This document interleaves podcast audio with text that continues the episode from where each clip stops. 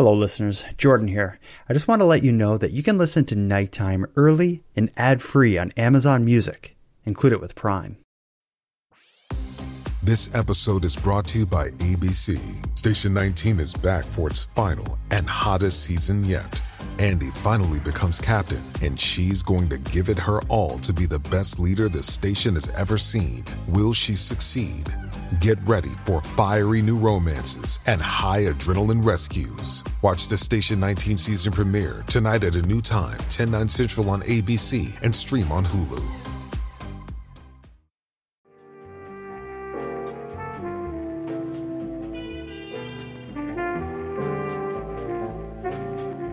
You are listening to the Nighttime Podcast.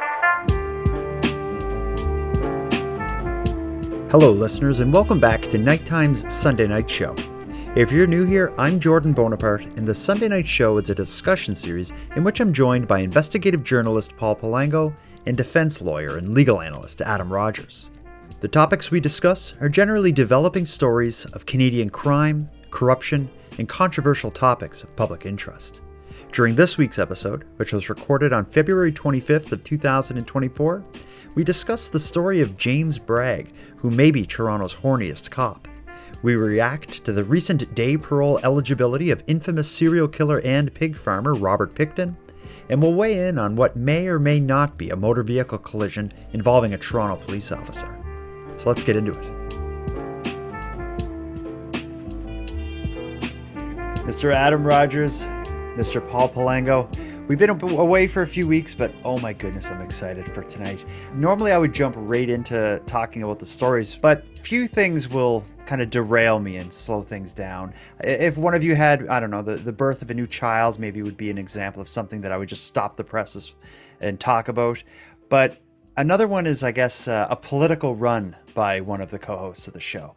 Uh, so, Adam, I watched a video on YouTube that you published. I think just maybe it was yesterday, and it sure seems to indicate that we should stop the show and talk for a second. What's going on over there? Yeah, there's uh well, we don't know what the timing's going to be like, Jordan, but there's going to be a federal election coming up.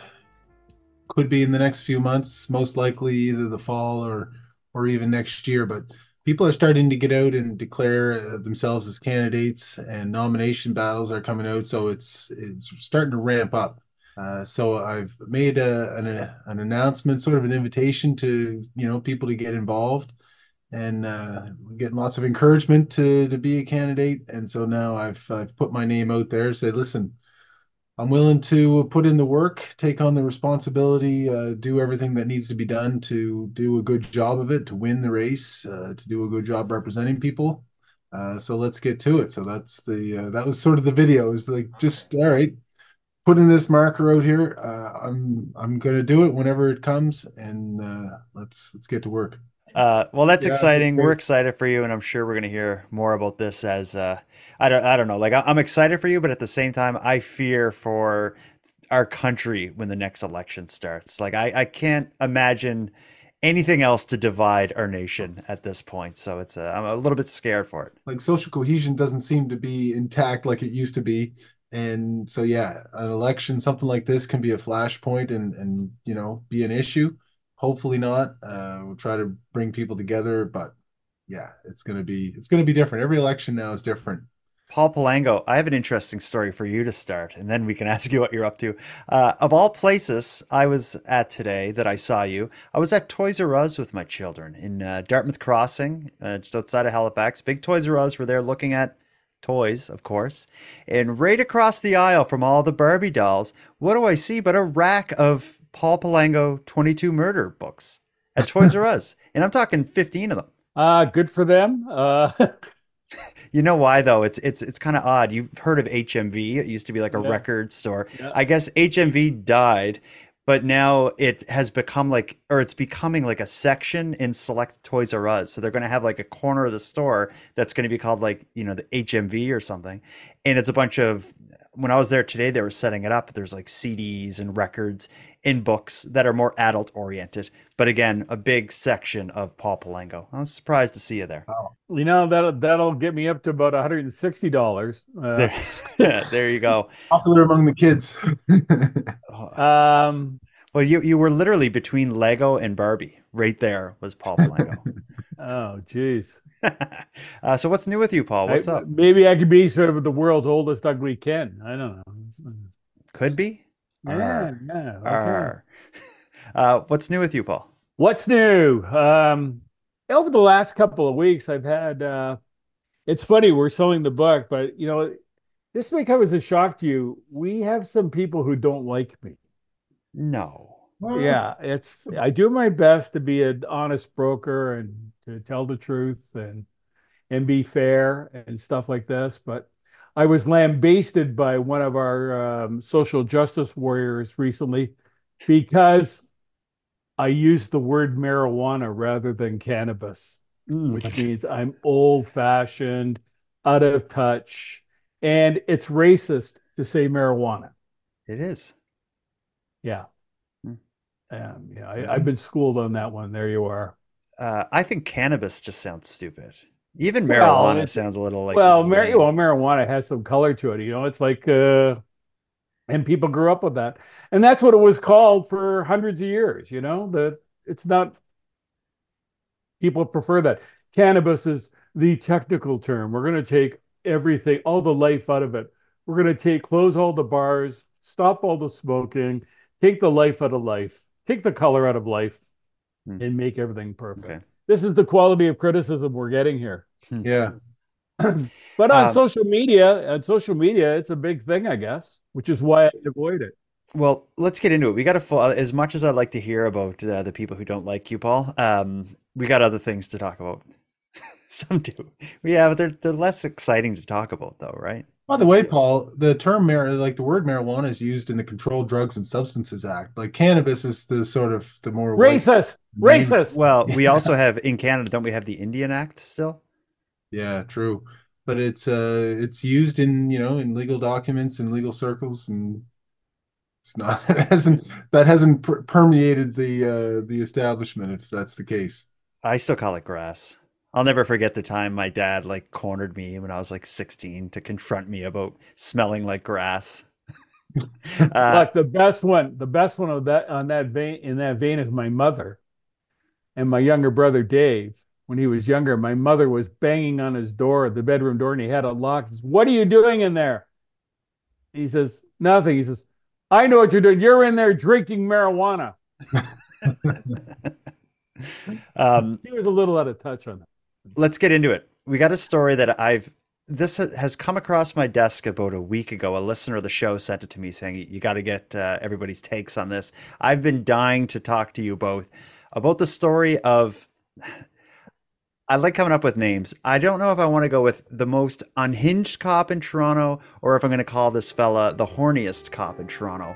But this is the story of a Toronto police officer named Constable James Bragg, who's currently facing disciplinary action after he allegedly watched pornography with a colleague while on duty, chased and slapped a female colleague's behind, and made sexually charged comments towards another. Here's the story of the man who may be Toronto's horniest cop. I'm Samantha Cole, host of the new season of Understood, the Pornhub Empire. Over the course of four episodes, I'll tell you how a horny YouTube knockoff in Canada came to dominate the porn world, only to shatter their cheeky reputation in a massive scandal. The Pornhub Empire is a new season of Understood from the CBC. Available now wherever you get your podcasts. I'm Aaron Habel of Generation Why, and with me is Jack Luna of Dark Topic. We'd like to introduce you to Marooned, a new podcast that's sure to capture your attention. Tales of the catastrophically lost are what we have to offer. Hikers swallowed by the woods, explorers discovering nothing but destitution, true crime calamity, oddities of harrowing human experience. It's a museum of misadventure. So pack a lunch. Subscribe to Marooned wherever you find podcasts. We are waiting. Please hurry. Thank you. It was during a traffic stop outside Toronto Police's 52 Division last March where Constable James Bragg showed another officer a picture of a naked woman on his cell phone and asked him if he liked it, according to allegations filed at the Toronto Police's Discipline Tribunal. A few months before, Bragg was working with another officer called PCY. This document says while PCY was utilizing the workstation of the scout car, you were seated in the passenger seat and watching pornography on your personal cell phone, something that made PCY uncomfortable because you were the senior officer. And walking to a karaoke bar in March, the document says Bragg is alleged to have kicked another officer, PCX, and then slapped her buttocks with your hand. PCX jumped down from the piggyback and began to run, and you chased after her using grabbing motions with your hands. It was only when another member of your platoon yelled at you to stop that you finally stopped. All of it amounting to four disciplinary charges of discreditable conduct and one of breaking the TPS's code of conduct. The fact that it's still occurring is troubling. And lawyer Angelo Shaka, who has represented complainants in other cases, says the allegations come a year and a half after the force acknowledged in a report it had a systemic problem on its hands when it came to sexual harassment at work. There's a culture in policing that really has not changed um, and a culture that's been pervasive for, for quite a bit of time. Bragg's lawyer says nothing has been proven on his case. We'll be fully addressing it in the tribunal. Shaka says how Bragg's case proceeds will say a lot about the Toronto police's culture today.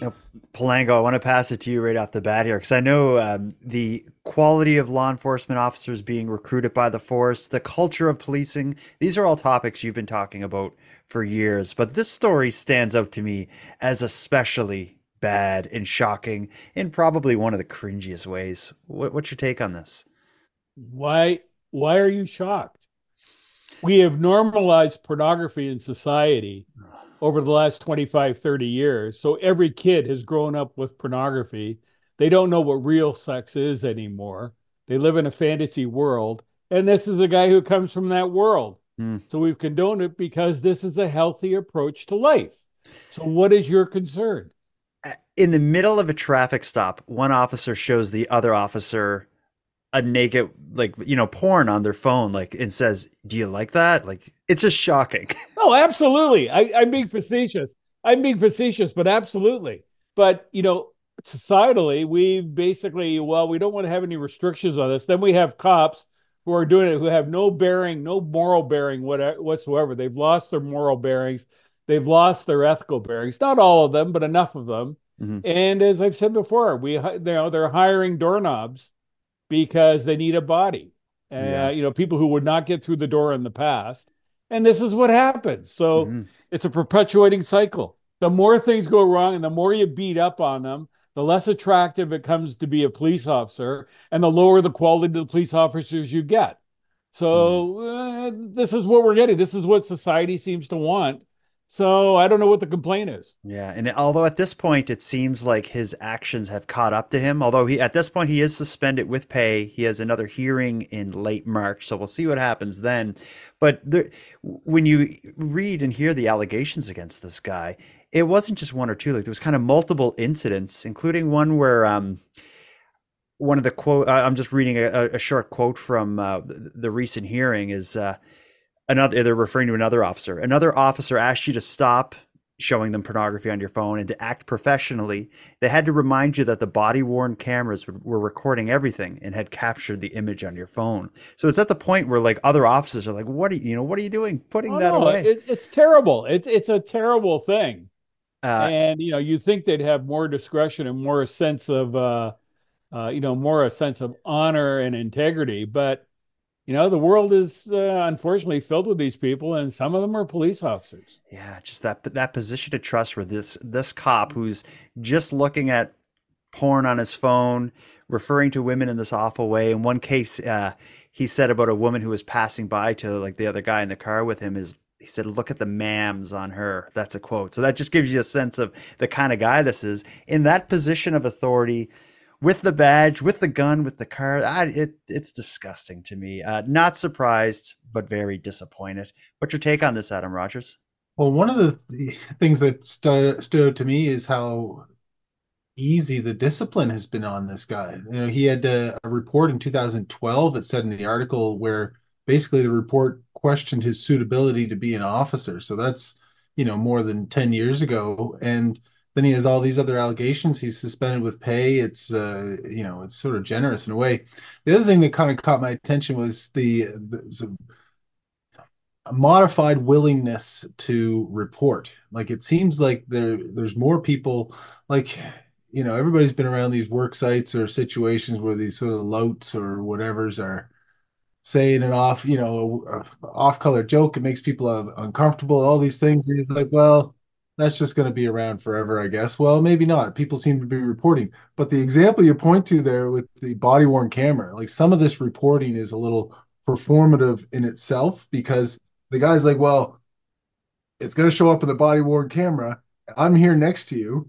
The report's going to show that I was here next to you. What did I do? I better do and say something because I know that this is going to be the subject of a future review. And anyway, I think everybody sort of cycles through that uh, mindset a little bit too when they know things are being tracked. with police, it should be tracked. I think I'm a firm believer they should have cameras on the entire time. There should be a camera in their car. Like uh, just the position they're in with the public, I think it it needs to be uh, surveilled, and they need to be you know on their best behavior. No watching pornography in the middle of a traffic stop. This is insanity. It's, so, it's such a weird thing to do. Uh, anyway, but it looks like it also shows the shrinking of private space, right? I mean, years ago, this would have been a private conversation, would have never ever gone anywhere. Mm-hmm. Now it now it's so much more public in every single way, right? And so what's going to happen? Are these people going to reform that are in this way, or are they going to, you know, is there going to be a pushback of some sort? I don't know. I'd be interested to see uh, what the what the reaction is going to be to this. Yeah, well, something's got to give. The culture has to, not even just culture and policing, culture in general is changing with a lot of things, and this is certainly going to be one of them. But this guy, uh, I don't know. I, I will he keep his job? Like, is this something you can apologize for? And maybe they give you some job that doesn't involve the ability to, you know, have your phone watching porn while you're working, like a desk job, I guess. Yeah, he would have to pass and demonstrate uh, a, a reformed nature after some intense counseling of some sort. I would think, you know, if he wants to keep his job, you think he would have done that by now. Mm, that's a good point. Uh, anything else on this, Paul? Before we got another story about the Toronto Police. No. Okay. Uh, this one is interesting. I, I, another story played out last week about the same police force, the Toronto Police, this one's unique, though. It involves a traffic collision eh, and the complaint of a woman. Uh, a Toronto woman is unimpressed after a Toronto police car quickly turned and ran into her while she was crossing the street. So the woman was a pedestrian crossing the street. Cop car comes around the corner and hits her. Uh, she complains to the Toronto police uh, about the actions of the cop driving the vehicle, uh, but they, the Toronto police, deemed it not to be a collision, despite video evidence showing that it in fact is. I'll play it, uh, a short clip about it, and then we'll talk about it. Toronto woman is speaking out tonight after she was hit by a police cruiser, but police claim it wasn't actually a collision. I see the police car out of the corner of my eye and just kind of braced myself. Watching this video is still unsettling for Rachel Wharton. The Torontonian was walking to work in January when she crossed Dufferin Street. Dashcam video shows a police car turning and then it strikes her, knocking her phone out of her hand and startling her. Scared, a little shocked, um, and then kind of angry uh, because I, like, as a pedestrian, had the right of way. She says the driver asked her if she was okay. She had some choice words for him, and then he kept driving without giving her any contact information. I realized how lucky I really was because he was going fast around that corner, and he obviously saw me at the last second. She got the video from a driver on the spot and made a complaint with the Toronto police. She said a detective phoned her recently and told her there would be no ticket. The reasoning, she says, was that there was no collision that resulted in an injury. The Toronto police says its officer stopped before a collision occurred with the pedestrian who grabbed the push bars on the front of the vehicle. The incident was investigated and seeing as the contact resulted in no injuries and or damage, this incident did not meet the definition of a collision as defined by the Highway Traffic Act. The incident may have understandably startled the pedestrian, for which the officer apologized. However, this was not a collision and the pedestrian was not hit by a police car. Lawyer David Shellnutt says that definition may work for insurance purposes, but not for public safety. In this case, there is contact, but now they're saying that it's not a collision.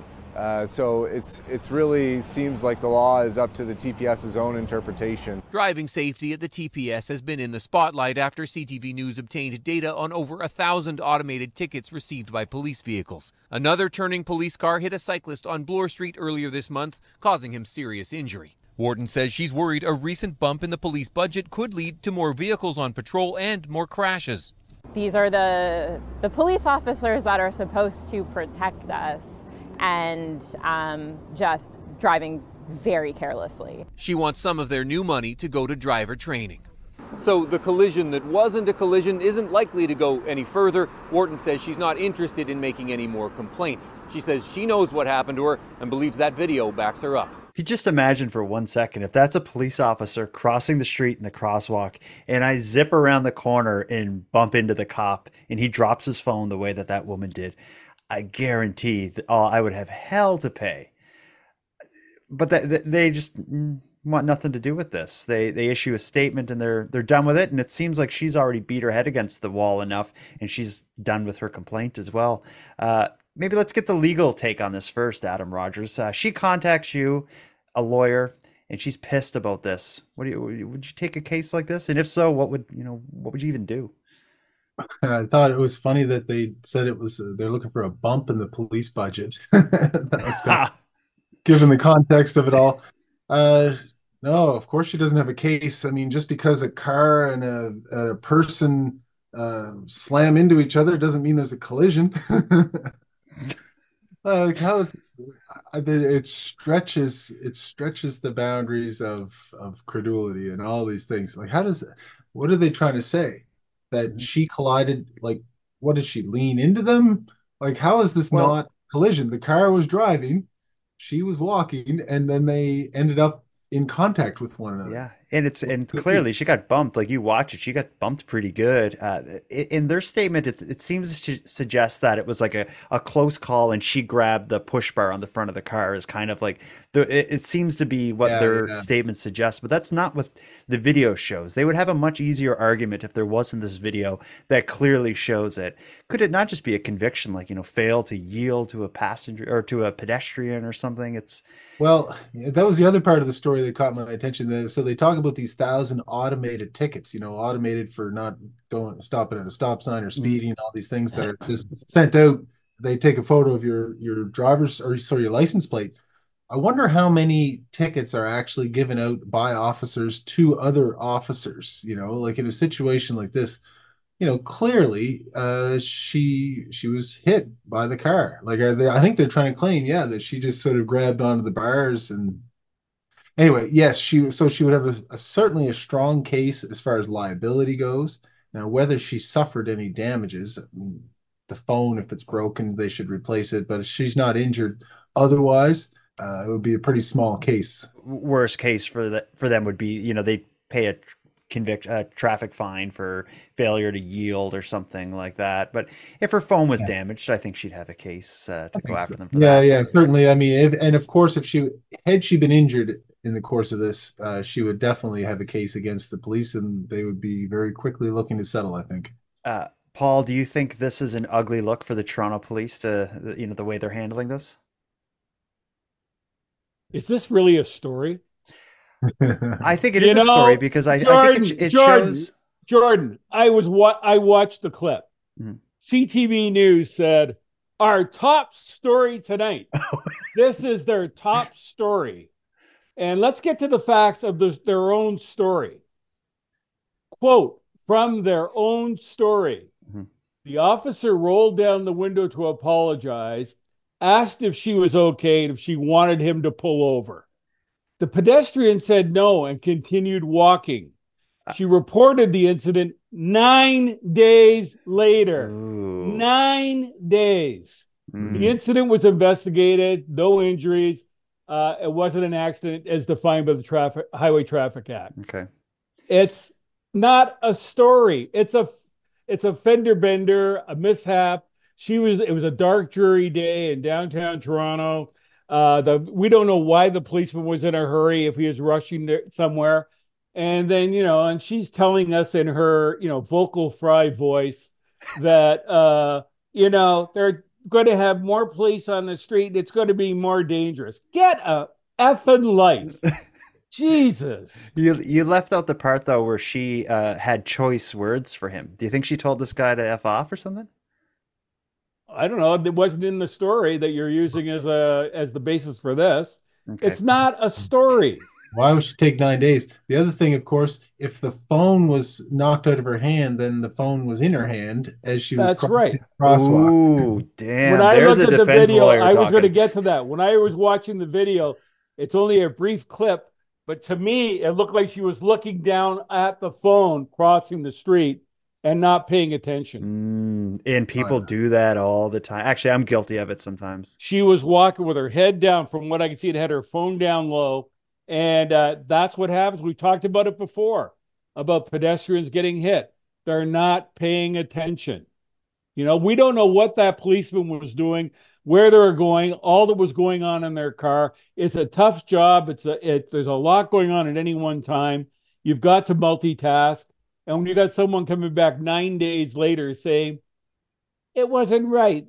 They've got to slow down and we don't want more police cars on the street. They should have driver training. Well, you get in a car and try and do their job. You've you've swayed me. Um, I didn't realize the passage of time from her complaint. I read the whole story. I do the headline and then maybe the video.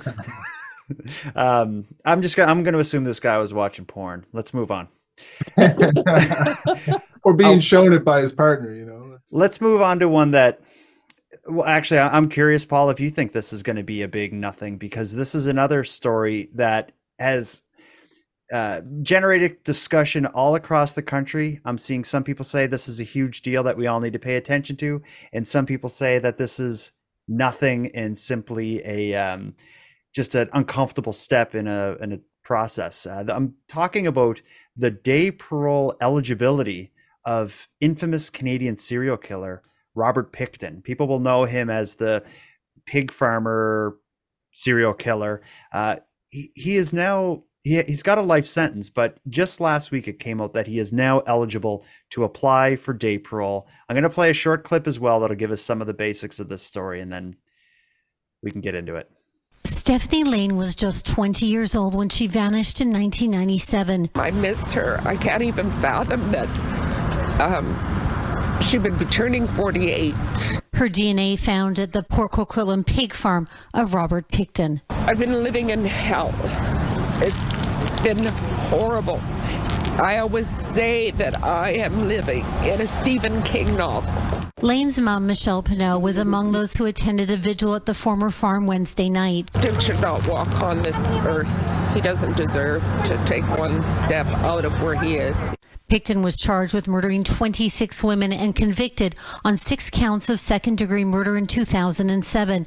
He's now eligible to apply for day parole, though no hearing has been scheduled. I'd like to think that the most prolific and evil serial killer in the history of our country that did the most egregious acts imaginable ever would never be eligible for parole.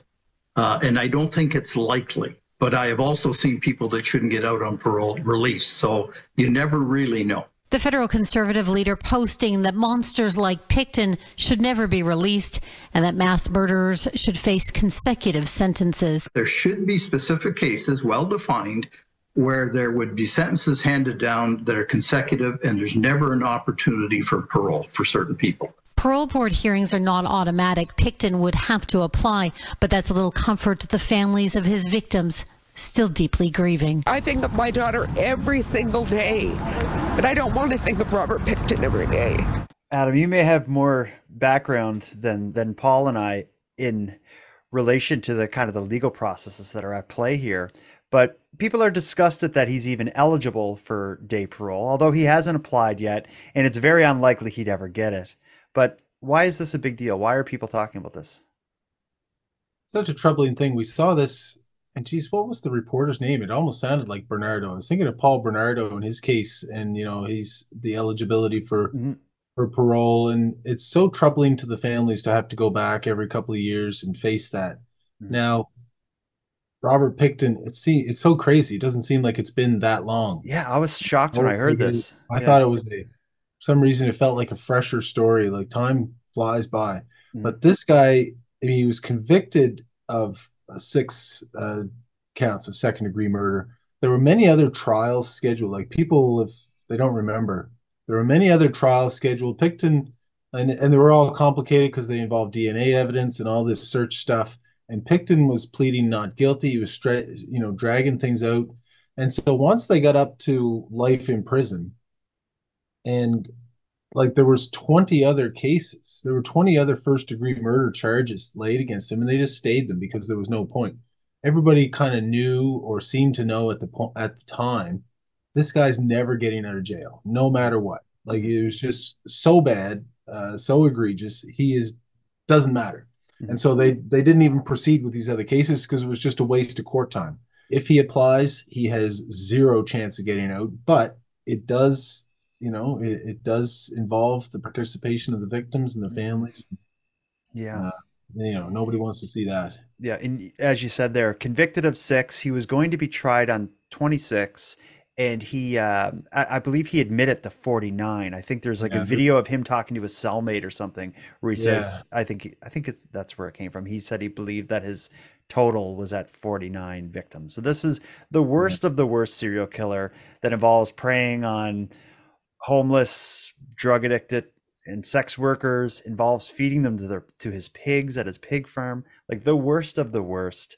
Uh, I can understand why people are shocked about the day parole application, but it just seems like you know if, if trying those other 20 cases was a waste of court's time fielding day parole applications from this guy Oh. is also a waste of everybody's time Big time. Like you would you would think you would all you would hope that there would be some mechanism. There there isn't really. I mean, the the parole board would still have to consider whatever evidence, and of course they're going to receive evidence. So you know, it's not like they need to put in top effort every time necessarily. But you don't want to take chances. You want to put out a strong case and make sure the parole board has evidence before it to where they can make a decision. So, yeah, it's a it's a difficult situation for everybody involved on the on the victim side. I think that I agree with Adam. He's not getting out. I know parole officers. They're saying he's not getting out. But even if he, you know, even though they stayed the charges, they discontinued those cases. I would think that if he ever had a chance of getting out, they probably got files on 20 or 30 cases that they could charge him with again. There's no statute of limitations for murder. So if he ever did get out, they could charge him with something else, couldn't they, Adam? They have uh, apparently 33 uh, different uh, DNA. You know, they found DNA from 33 different people on his farm. They charged him with 26 murders, so uh, there would be other ones. A stay is uh, lasts a year, and within that year, you can bring it back. So those specific charges, uh, they wouldn't be able to, but I'm sure there are others.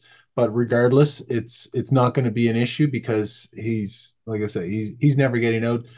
Uh, there's no miraculous reform that's going to take place with him that's going to change the way anybody feels about him. Uh, so yeah, he's It it just bothers me as I, you know, as, as I've said before, the breathless reporting. Uh, you know, this is what the news, uh, uh, me, the media calls news. They're not digging for anything. They're not really challenging, uh, you know, the official narratives. They're not doing any real investigative reporting.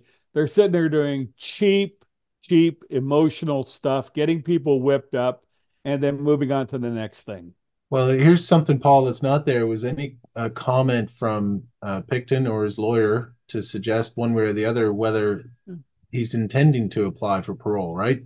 Uh, of course, they, maybe they don't want that quote because if the if the answer is no, then they don't have a story to publish, and they ha- they want to publish that story. But Absolutely. It was like some there. report it's like some reporter was sitting in the newsroom with on their calendar, uh Robert Pickton's going to get parole uh in uh 2024. Uh that'll be a good slow news day story to jump on then. I've seen it before. That's the way it works. I find that, you know, the way the, you know, and I've expressed this before. People watch the media and actually uh, get caught up in this crap and don't challenge the media for doing bullshit stories. And this is another one.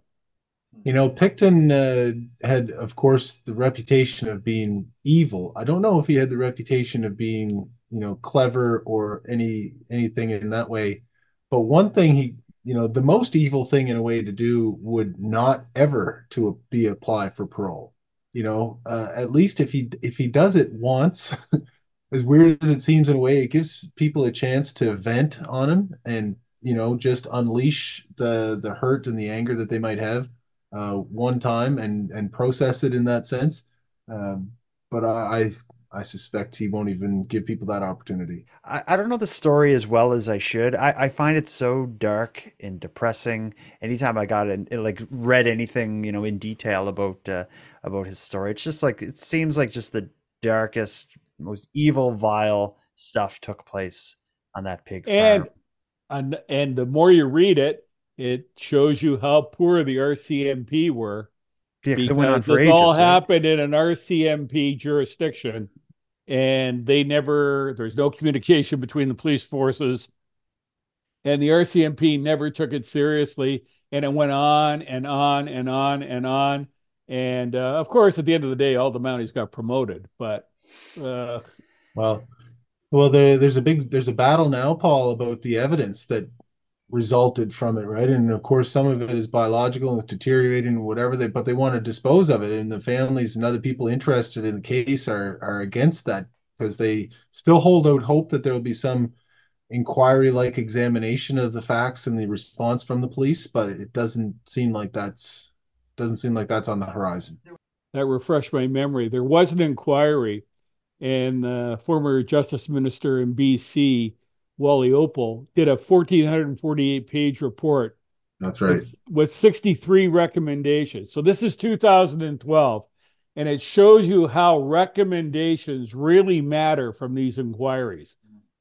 One of his top recommendations was get the RCMP out of contract policing and establish a greater Vancouver regional police force.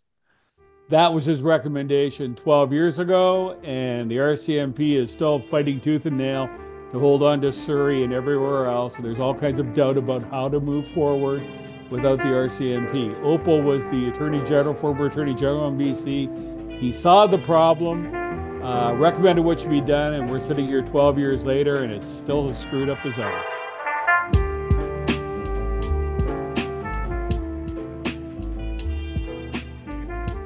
I don't know how closely either of you are following this. This was just kind of like a blip in the media, but there must be some story to this. Uh, I'm just going to read you a little bit about it here. The RCMP is dealing with what it is calling a cyber event targeting its network and has launched a criminal investigation into the breach. In a statement, the force says the situation is evolving quickly, but at this time, there is no impact on RCMP operations and no known threat to the safety and security of Canadians. While a branch of while a breach of this magnitude is alarming, the quick work and mitigation strategies put in place demonstrate the significant steps the RCMP has taken to detect and prevent these types of threats. The nature of the event or breach is unclear at this point. So, to me, uh, as a layman, it sounds like the RCMP got hacked. Yeah, read between the all right. So listen to the language carefully there. You know, they they don't know the extent of it. They're taking mitigation efforts, which means the attack happened, and they're trying to make it. They're not trying to reverse it. They're trying to make it not so bad. You know, so they they don't really seem to know what took place here. I mean, my my experience with any uh, with the RCP system when the Desmond inquiry, looking at the the way that firearm systems didn't really interact. I mean, you're looking, geez, this not very sophisticated uh, database systems they have going on here. So I wonder how sophisticated their overall systems are and how you know they can withstand these kind of attacks. They're not very sophisticated. Um, they're poorly managed, and God, what is anyone going to find in RCMP files? They don't actually make cases. I don't know what they're going to do. I mean, you know, like if you look at major cases in the last 20 years, what's a major case the RCMP has made? Mm, not very many. Uh, so there's not a lot to find there. It's certainly a big step up from like, you know, you hear these cases or these stories where like it's a hospital or a school or university or something is hacked and they want, you know, they're holding their accounts for ransom. I think it's different when it's the RCMP, and especially as the RCMP seems to be slowly taking the role on of um, you know the Canada's FBI or something of that nature. They, they they shouldn't this shouldn't happen to the RCMP, and I think it has to be bad if it's at the point that they're issuing public statements about it. You'd think they would Oh, yeah. be more quick to just kind of hide and deal with it. Well, as Adam said, how long has this been going on for and what's at stake? I mean, it's so the RCMP does not admit to anything unless it's really, really bad and they're in a corner because that makes them look bad. And, you know, uh, protect the buffalo is their mandate, you know, protect the buffalo and don't make the RCMP look bad. So it must be really bad for them to say anything. Yeah, I, by the time a, a, story of a hacking or cyber event becomes public, I always in my mind I'm like, that's they're they're panicking in there if it's at this point, and they just want well, to get. Yeah, there could be investigative files, uh, you know, databases of whoever, whoever you know sources. It could be all kinds of things at risk. You know, the well, even uh, like a list of office, uh, like a, uh, of current officers and their home addresses or something. Yeah. There's a lot of people who would be interested in that. Well, one of the problems, and we've talked about this in the past, the RCMP, um, you know, has lowered its standards for hiring. It has people with criminal records working within the organization.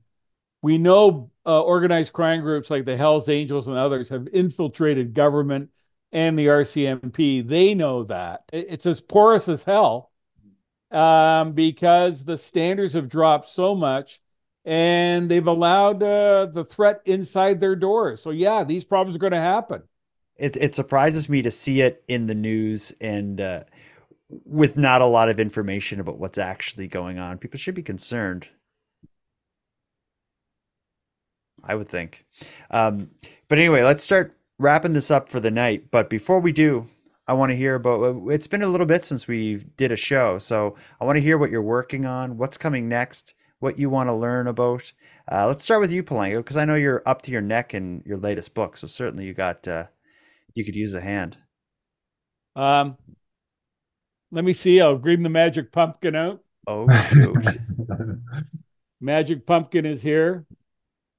I'm looking into the future, and the magic pumpkin says, "Shut your mouth, Paul." Uh, okay, that's strong-willed. You have something, and you do not want to talk about it, and I can respect that. The magic pumpkin reflects Paul's screen, and I don't see us on there. I just I only see him. he just full screens himself. Gee. No, it's um things are going really well. Um it's taken up a lot of my time. Um and I think people are going to be um, rather surprised about what I've done. I like I that. Think. That's what it should be on the back of the book. Uh, how about you, Mr. Rodgers? I, I get that uh, at the beginning of the show you talked about some stuff that may be coming up to uh, turn your life upside down. What else? What else going on? Working on any interesting cases or any projects personally? Yeah, I've got. Uh, I had a good week. I, I, had a couple of decisions that went my way, and like I say, as a defense lawyer, you can't always uh, be too excited about those things, but they they went well. But I did a Rodgers brief again still this week, and it's some interesting stuff. One is uh, kind of a fun thing, but out in BC, they now have legislation on uh, divorce and separations dealing with pets. Uh, pets, uh, of course, would be one of the top things people would want to fight over when they're getting separated, but there was not much guidance in what happens. Uh, BC now has legislation treating a pet more like a child than a, a, vehicle. A ve- you know, it's not just who bought it and who pay. You know, who pays the bills. It's who who cares for it and looking all all that stuff. But the other thing is, I'm I'm starting to follow this foreign interference inquiry in Ottawa a little bit. This election interference stuff. It's starting.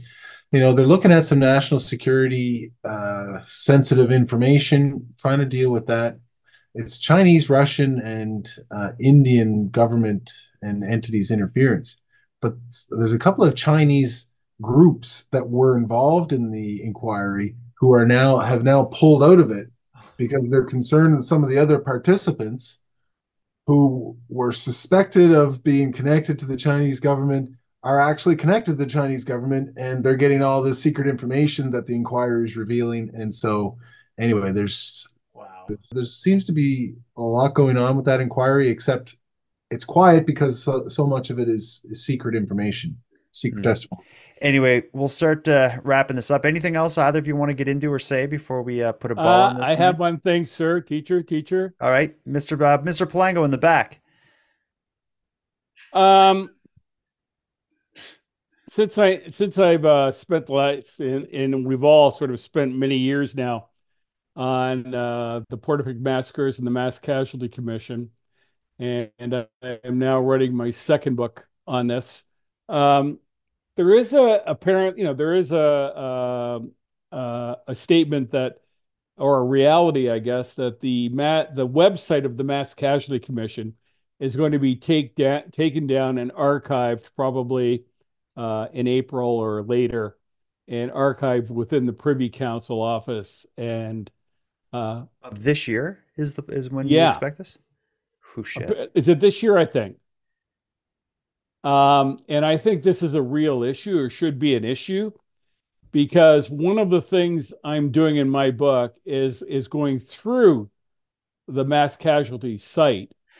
And you have to understand that it's the way it was set up was to make it as difficult as possible for you to find anything out and report on it. The Mass Casualty Commission final report was seven volumes, and I calculated about a million words with some graphics and stuff like that. About a million words. You can't search it, you can't copy it, you have to read everything. And then if you get into the documentary evidence, the so called foundational papers and whatever, I estimate there's another hmm, 2 million words, 3 million words.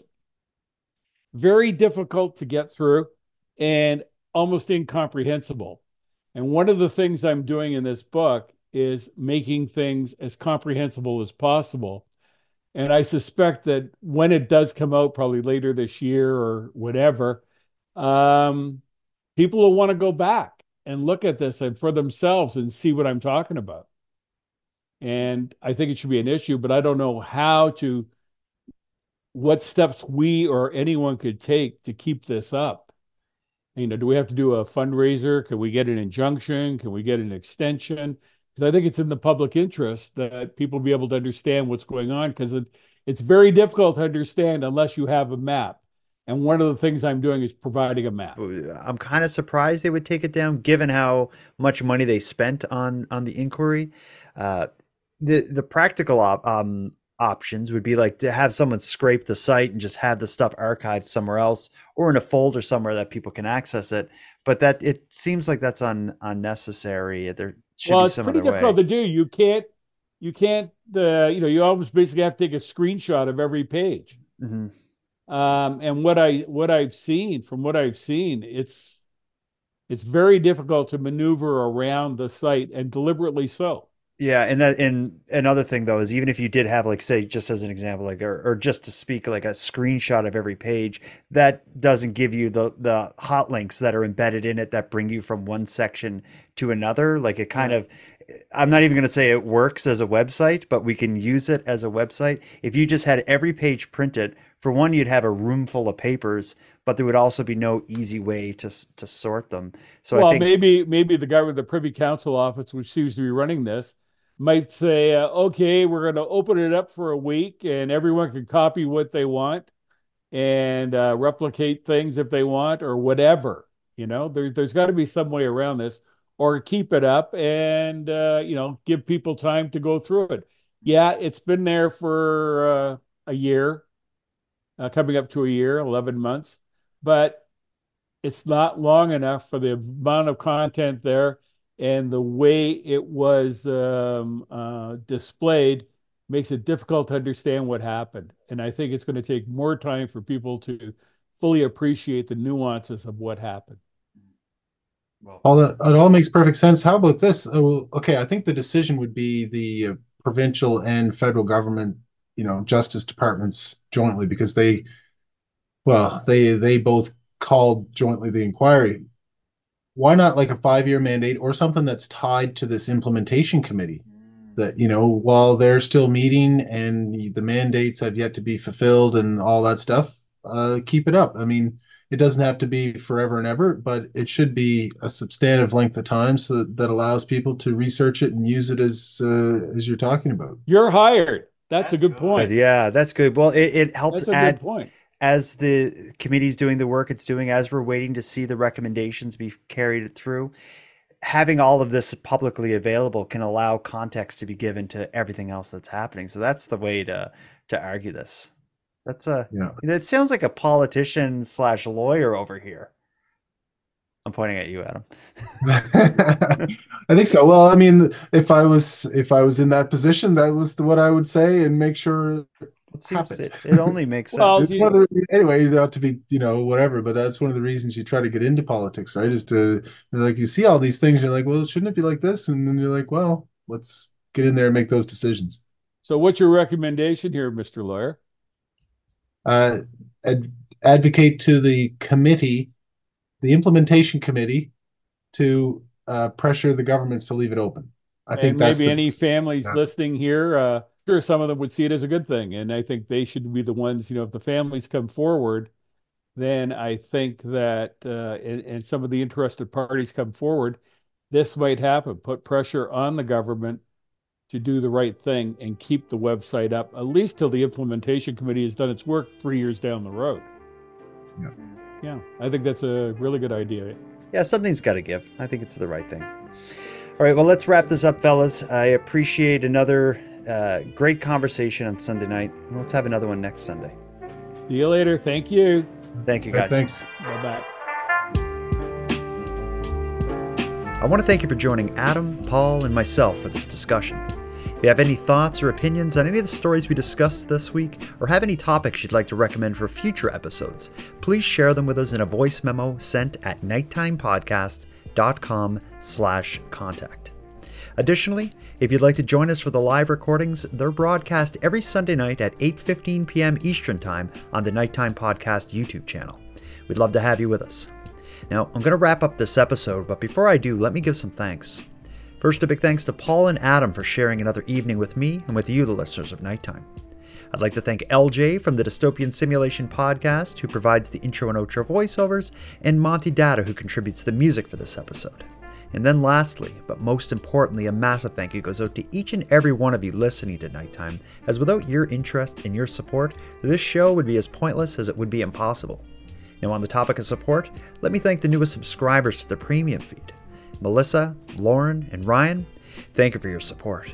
And for anyone else who'd like to support the show, you can help us out here in a variety of ways. First of all, a premium feed subscription costs just a couple dollars a month, and that money funds the creation of the show. But the premium feed also gives you the episodes two days early, gives them to you ad free, and gives you access to a full back catalog of every nighttime episode. That sounds like something you're interested in? You can go premium at patreon.com slash nighttime podcast.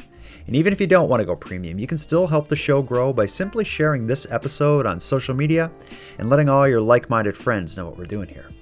Your support is very much appreciated. So, with all that said, until next time, take care of each other, hug your loved ones tight, and let me know if you see anything weird. The Nighttime Podcast is written, hosted, and produced by Jordan Bonaparte.